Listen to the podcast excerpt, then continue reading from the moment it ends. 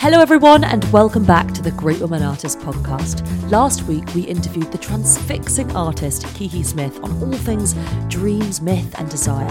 And this week, we speak to the fantastic Brooklyn based painter Mickalene Thomas. But first, I am delighted to say that this episode is supported by Ocula.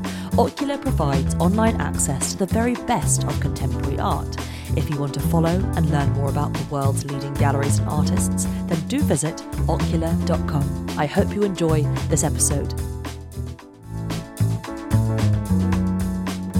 Hello, everyone, and welcome to the Great Women Artists podcast with me, Katy Hessel. Some of you might know me from The Great Women Artists, an Instagram account I set up in October 2015, which celebrates female artists on a daily basis, ranging from young graduates to old masters. Well, in a similar fashion to the Instagram, this podcast is all about celebrating female artists from a variety of backgrounds and histories. And I'm so excited to be interviewing artists on their career, or artists, writers, curators, or general art lovers on the woman artist who means most to them. What I want this podcast to do is celebrate female artists in all different capacities, so you, the listener, can gain a look into the greatest female artists working now or from art history. I'm so excited to say that my guest on the Great Women Artists podcast is one of the most renowned artists working in the world right now, Mickalene Thomas. Yes. Working across painting, photography, installation, film, collage, and more, Thomas, for the past two decades, has been instrumental in forging an identity for figuration in the 21st century positioning her subjects, bold, beautiful women, in often large scale work that commands the same power that of Old Master painting. Thomas lionizes her subjects, whether they be friends, family members, or lovers, by imbuing them with glittering rhinestone, crystals, and rich, colorful patterning in atmospheres that are full of freedom and full of liberation. Drawing from pop culture and history, think Grace Jones, the 19th century French painters, and striving to encapsulate the beauty and glamour she witnessed in Jet magazine when growing up. Thomas also restages, reclaims art historical compositions by reworking paintings from the lens of a, a black queer woman. In 2013, she said, Portraits are very powerful. They have great representation and dominance in the world of trying to capture the essence of someone and just to prove how powerful this was on her own career, it was after seeing the legendary photographer Carrie Mae Weems's kitchen table series of 1990 that Thomas was inspired to pursue art. Switching from law to enrolling in art school at the Pratt Institute, Thomas went on to earn her MFA from Yale and has since worked indefatigably to elevate the presence of Black women in art. She has exhibited at the world's most prestigious institutions and in recent shows has been a force in uplifting the careers of others, such as curating exhibitions alongside her own featuring younger names, making for a more exciting and inclusive art history that others have followed her in doing. Mickalene Thomas, welcome to the podcast. How are you doing today? Great. Thank you for that incredible introduction. I'm going to have to take you everywhere I go just have that blaring in the background, a microphone or something. As I'm walking, that just comes out. anytime, anytime. So, Mickalene, thank you so much for coming on the podcast today. Thanks for having me. This is great. It is such an honor to speak to you. Whenever I am confronted by your work, I feel dazzled at the joy, dazzled at the beauty, glamour, sophistication, and alluring seduction of your women. Although they are regal, noble, desirable, and powerful, they are also welcoming. And as I mentioned in the introduction, they can sit alongside old master painting and command the same energy through their stances that your women uphold. So I want yeah. to start by asking you, what is the power of working with figuration today? Well, that's a good question. It's funny when you said that the work is powerful and approachable because I've been told in some instances in conversations about my work that the women are aggressive, unapproachable, and and are intimidated. So it's nice to have positive words linked to the bodies of my work because that's what my work is about. It's about celebrating and bringing forth the beauty and empowerment of the women that I see and I've grown up with in my daily life.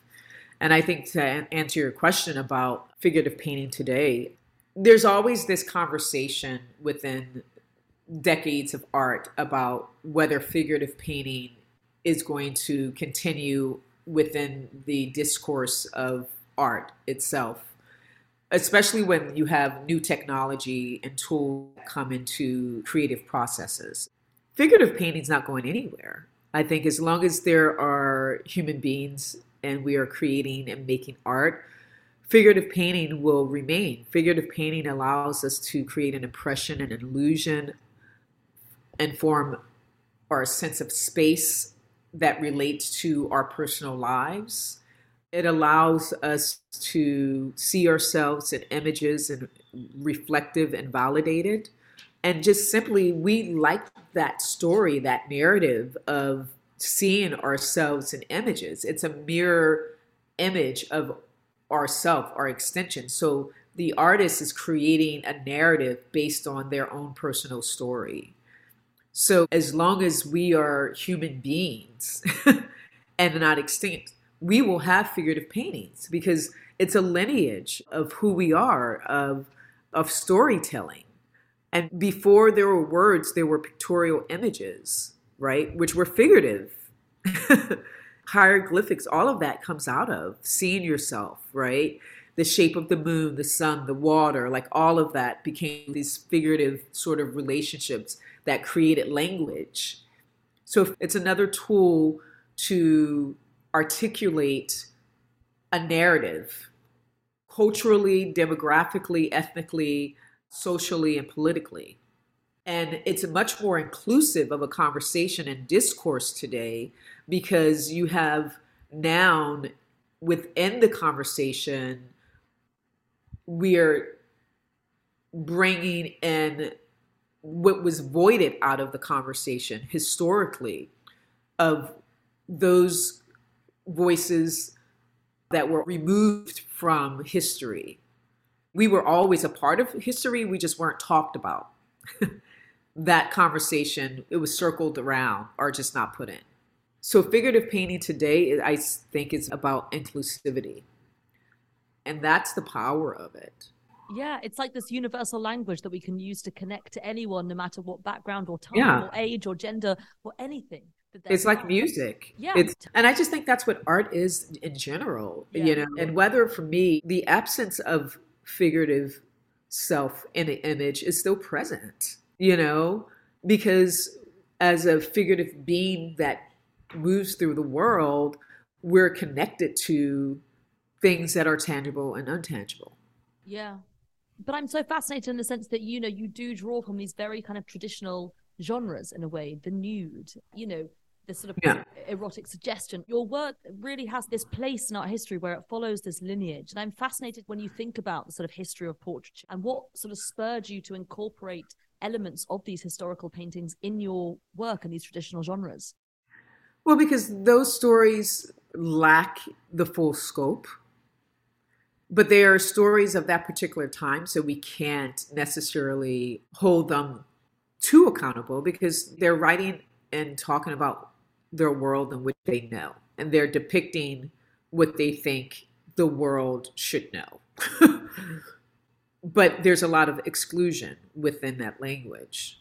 And so for me, looking at or considering and thinking about old masters, you know, if we think of Manet and Gustave and Courbet and all of them as old masters, and why I look at them is because there's a provocativeness to how they were thinking about the nudes and the body. And it was in relationship to who they were as the white male. And although they did depict women of color, those women of color were sort of excluded from the conversation. And so for me, thinking about nudes, because it goes back to how you see yourself. I think nudes are just a, a way of simplifying a form and telling a story of desire. Everything goes back to a form of desire. And I think that's what nudes are is a form of sexuality of self and what is taboo. and so there's notions and language about eroticism within art and the language within that allows you to sort of probe and provoke conversation. And I think that's what those old masters were doing because they were depicting and creating portraits. And so to paint a nude was sort of like very provocative. You know, it's just hmm. like someone in the nude at that time was just like, wow. but, I, but I kind of love the idea of what you've just said about the sort of desire of a painting, desire of an artwork, and then that being the subject of the desirable object. Yeah, we're desirable. It's a desirable objects. And so painting someone clothed all the time becomes like okay you know so when you paint someone unclothed then you're doing it's, it's like you're saint and there's so much to the form of the body that when you're painting someone clothed you don't see like that nape of uh, the, around the neck or sort of the nape that goes from the torso to the hip like there's so much to the form and shape of things that are just so elegant beautiful that the imagination of creating something new within that form or exaggerating that. It's exciting. And you can do that with clothes but I think when you do it with the nude, there, there's something to it that is sort of a symbolism of or signifier of eroticism without being overtly about sexuality. Mm. I think it was the New York Times who described you as a master of the nude and erotic suggestion. But I love that also because when we go yeah. into these museums and we see these, you know, centuries worth of nudes, like I'm thinking of, you know, Titian's Venus or Botticelli's yeah. Venus or uh-huh. Olympia or something, it is also always from this one specific, you know, white male gaze. I mean, I want to ask you about, you know, you creating these nudes in 2023. You know, what's the freedom that you have in creating images of female nudes? It's empowerment. It's like, uh, as a black queer woman, how I see women in the world and the beauty of that. Women are gorgeous and our bodies vary in shapes and sizes, and that needs to be celebrated and also celebrated intergenerationally.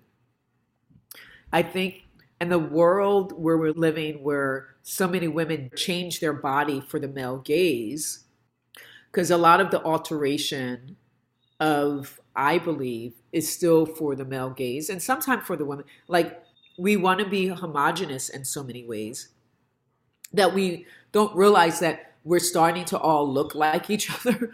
And the women who sort of really shape shift their physicality, I think, to me, it's a little complex. And I still have a lot of thoughts of uncertainty around it because I'm trying to understand why you would want to change your body when you are individually come into this world looking like yourself for a particular reason. and there's to me the essence and beauty of that, of difference. So why you want to look, why do you want your buttocks, your bottom, or your breast to look like someone else? And so for me, that's why I love archival images from like the Jet or old nudes like the Hue magazine and all of those other sort of printed matter because it's so much before like plastic surgery. You know what I mean? Yeah. And just the naturalness, the natural beauty of women before they started lifting their breast up. Like there's something to that softness and elegance and the sort of variant sort of shape of the female body that to me is very elegant and beautiful. I often look at myself in the mirror and I actually have my daughter look at herself in the mirror a lot because I like to sort of as I'm aging wanting to love the sort of the process of how my body's changing and the beauty of that. And I've been also conflicted sometimes. I'm like, well, maybe I should do this and do that. And then I think it's like, no, I'm not going to do this or that. I love that there's a little sort of jiggle here or tightness here. Yeah. Or you know what I mean? And softness here. And I think if you want to do that to your body, do it so you're still looking like yourself. Because I think there's some women who need to have a tuck here and there for various reasons, sometimes health issues and other things. And it's their choice, right? But what I'm talking about is this kind of artificiality, the reshaping of yourself when you're no longer looking like yourself. But I think it's so interesting that you know you are an image maker of nudes today as well, and that you have this mindset. Because I think also when we look at our history, we could have had these expectations of what it is to look like a woman. Yeah, exactly. And even then, those were false reality. Yeah, you know exactly. I mean? Yeah. And so, for me, that's why when I'm depicting women in my work, I don't change them. What I clean up in my photographs is sort of the dust and dirt. If you look closely, you'll look at their skin. Maybe someone had acne issues and they have makeup on. Like they're not perfect. Mm. You know what I mean? They're not perfect at all. And I love the imperfection of the beauty. To me, that is the desire and sort of the elegance that there's this when you look closely but then there's this slight imperfection of something but um, it's not even like imperfection it's also like reality like exactly it's you know maybe there's a stretch mark you're telling the story with your body like there's so much to mm. it yeah. like there was my mother when i photographed her she has this scar and i remember asking her if she wanted me to cover it up and get or remove it and she said no. And i love that. And i love that she liked her flaws and i think that's where i got it from her. You know like i have dark circles. I've been all my life my father has dark circles under his eyes. It's like a genetic thing. And i used to be very sad about that but it's just part of my face and it's okay. you know, you know what I mean? It's like we won't say imperfection, but a slight sort of difference. And it's like the markings that identify who you are. That's what makes us all unique and beautiful. Yeah. And so capturing and keeping that in nudes from archival images, I just love that. And particularly the 70s. But nudes are powerful. And I think right now, there's, if anything in figurative art that shifted, is less nudes. It's the figurative painting more in relationship to photography.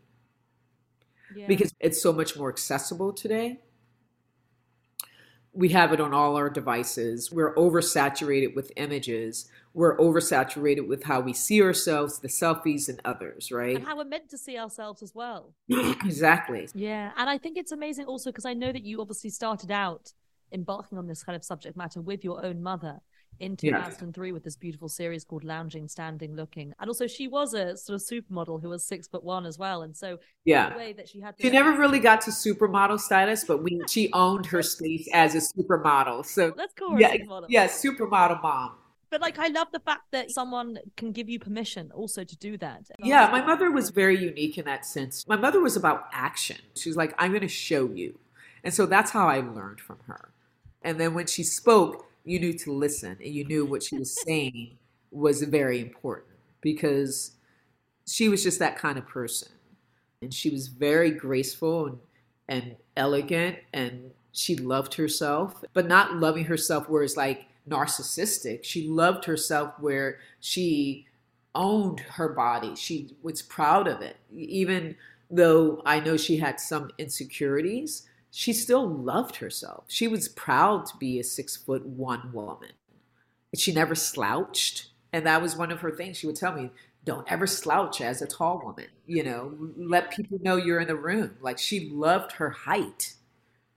She loved her height so much at six foot one, she would still wear heels because she loved she loved being tall. Yeah, because you're you know? being yourself. Totally. So, so that was really empowering as a young girl to have a mother who was so statuesque and proud of it. And her friends looked up to her for that. Like she was always the tallest one and she loved it. And she took she she probably seemed like she was taller than six foot one because the way she carried herself. mm. but I think that's what your work straddles so beautifully is that dichotomy yeah. between the statuesque, but also the love and the beauty and the approachability. And I think yeah. also, I know that when you first saw Carrie Mae Weems's kitchen table series, I think that is what she captures in that series as well. Oh, because Carrie Mae has the same elegance and yeah. sort of empowered sense of self. Like even in her photographs or the depiction of others in her photographs, that they all have this presence, this sense of who they are, this awareness and to me, that is that familiarity when I saw, and that's why I saw myself and I saw my mother within that. And that's why it was so recognizable, not because they were sort of these black families, but because the essence of who they were and how they were presented resonated so deeply with something that I understood. It's a black vernacular, it's a black joy. Like I knew what that was. And that to me is those type of symbolisms and art of recognition that oftentimes speak to certain people, but other people can understand based on composition or form. But then there's an element of language in there that speaks very specific to others that's so penetratable that you can't ignore. And I just love learning through Carrie Mae and continually because I think she's one of the most phenomenal artists of our time. I truly do. I think when you look at her body of work and how she continues to push up against society, politics, and sort of images of black women, it's like I'm still learning. and I'm not there yet, even though I'm creating some amazing work there's an essence to her work that's like, wow, she did that. I mean, I mean, but, but, but I kind of love that your appreciation for that as well, because also it's like not only looking at that lineage of Manet and Botticelli and Courbet, but it's also looking at the lineage of people like Carrie Mae Weems and what she has done for your generation of artists, our generation yeah. of oh, artists. Oh, absolutely. Like it's just breathtaking and phenomenal from her installations to her sound pieces to the photographic work to the performative work like all of that is for me cinematic and photographic. Storytelling to a level that is so beyond sort of our comprehension on some level. It's very powerful. But i think that's what the power of images are. I think that's what portraiture does. That when it transforms you in that way that's why photography is so powerful because there's this desire to go back to the word desire and leisure. It's a way of communicating for us to see ourselves, right? We want to see ourselves in images because it allows us to be connected to one another and to see our history and to see how the world your, worked and see yeah. how it was built and everything. What I find so fascinating about your work is that not only are you sort of elevating again this sort of approachable with the regal that sort of dichotomy, but also it's like the materials that you use as well, like yeah. these sort of rhinestones, which was historically sort of seen as craft, and you're elevating it to these like jewel-like lights. Like I remember last year seeing your work at Black American Portraits at LACMA. Mm-hmm. It was like seeing a, a paint, like a better painting of like the king or something. And oh yeah, or the Byzantine, or like you know, it was like yeah. what the fuck is this? It yeah. was shining. It was shining. Yeah, the atmosphere yeah, that you create in a work is like dazzling. well, I often think of that when you think about light and color, like how they exuded a sense of light that's what I appreciate about the materials I use, like the rhinestones, because there's the reflective sense of color, but there's also reflective of light. Also, depending on where you're standing and how you're looking, or how the light is sort of bouncing off of the image, mm.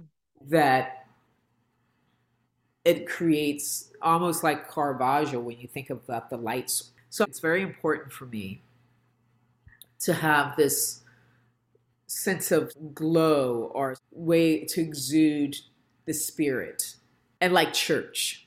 Yeah, I was going to say it's like a religious experience and actually really speaks yeah. to that lineage as well. And I really like that aspect of thinking of the grandeur of that and just how important it is to have those moments of opulence but also it's like a sort of alchemical transformation as well like with even just women as well and elevating them to be in this mm-hmm. space of like the divine and also these materials like you know when i look at your work it almost does transform in front of me because i'm looking at a woman yet she's elevated into the space and again it's alchemical it's experience yeah. being oh that's very nice A lot of things that I attempt in a work is just really depicting sort of various ways in which Black people have resided in the world through wealth and sort of prosperity and socially and political, that we've been through all of that. And oftentimes those stories aren't told or depicted. They are, they're out there, but now they're coming to the surface and we're knowing that narrative. But to see it for a young girl or a boy of color to go in and see that reflected in self is empowering, you know, that they can see themselves in different ways. I know that we too exist and have contribute on those levels. Mm. And I think that's why my work always goes through various motions, moves through these particular time periods because I like to play with those time periods as a way of undulating sort of our conversation of like we're everywhere we're doing we're doing it all as well. The high and the low. And how do you bring those together in conversation? Because as i see myself as where i come from and where i'm at and where i'm going is depicting the high and the low always. That's what jazz is that's what hip hop is that's what our music is that's what the blues was that's what the process of collage making is you talk about this idea of collage and i'm so fascinated by this idea of collage in this day and age because i think that i mean as you very kindly eh, allowed us to include a beautiful work as part of your jet series and the show that deborah roberts and i curated last year on collage. No that was a great show. I love deborah roberts. She's another amazing artist and i mean there are so many incredible artists that work within collage predominantly for me african american artists and African artists and artists of color. I think collage has always been a part of sort of our creative practice, just the way in which we've had to live our lives and sort of how we've had to weave together our stories and oral history and how we traverse and move throughout the world, the things that we carried with us from enslavement to the Great Migration to civil rights. Like what we hold truth to our history and our heritage, like whether it's an object and that goes from generation to generation, and we sort of through those objectivities and uh, tell the story and weave them together with quilt making and all of that, like we've had to collage and code switch through that collage our histories.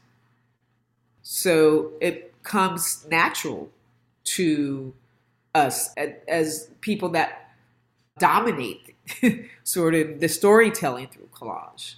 It's how I see my world and make sense of it by pulling together all of these various conversations and images. And how I like to use my mode of construct or mode of constructism within collage is through the various genres of painting how you can sort of collage those different elements and meanings of painting processes in one painting, but then bringing my cultural and personal element within that. It's like sound with jazz. Jazz is collage. It's this incredible way of juxtaposing and sort of justifying means to an end. Yeah. And I love this idea of the kind of essence of collage as well, or collage mm-hmm. being an essence in the sense that mm-hmm. works also straddle a playfulness, but also an intense seriousness as well. Yeah, yeah. And, and for me, it's a way for me to also focus and make sense of things. And it's a way of drawing and seeing the world. Like I can collect all of this information and then I can put it together, and it's like then makes sense. But separately, for me, they don't. And using it collage almost as an instrument that becomes like a compass or ruler of sort of direction.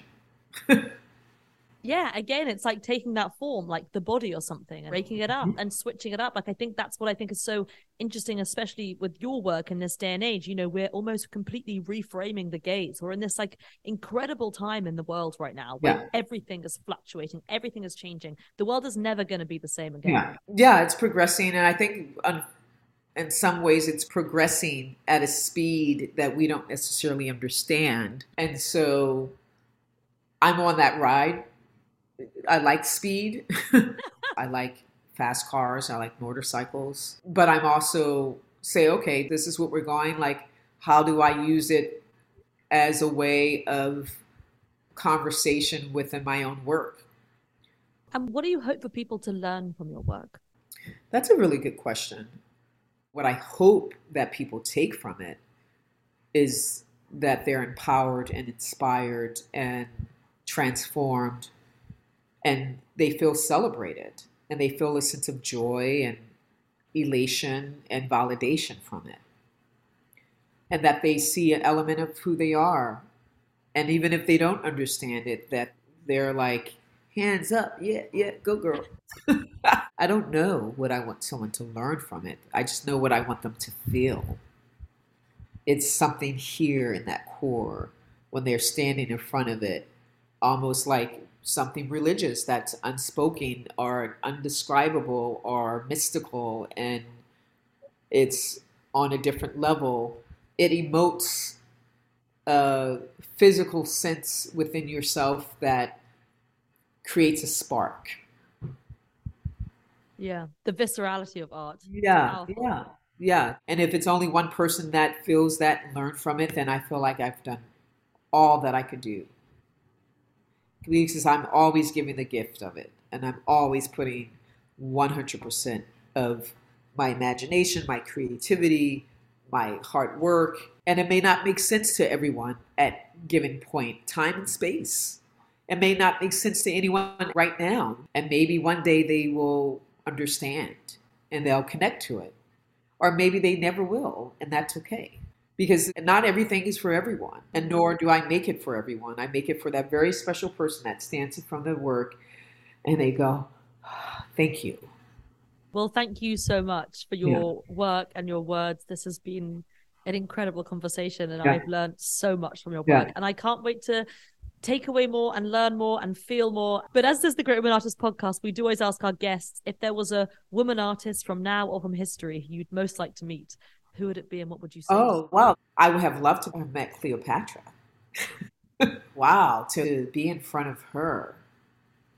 But one person that's alive today that I would love to sit and have a conversation with and break bread with and have tea with and sit with her and talk is Faith Ringgold. Have you never met her? I've met her and I've seen her, but I've never had the opportunity, and maybe I should just reach out.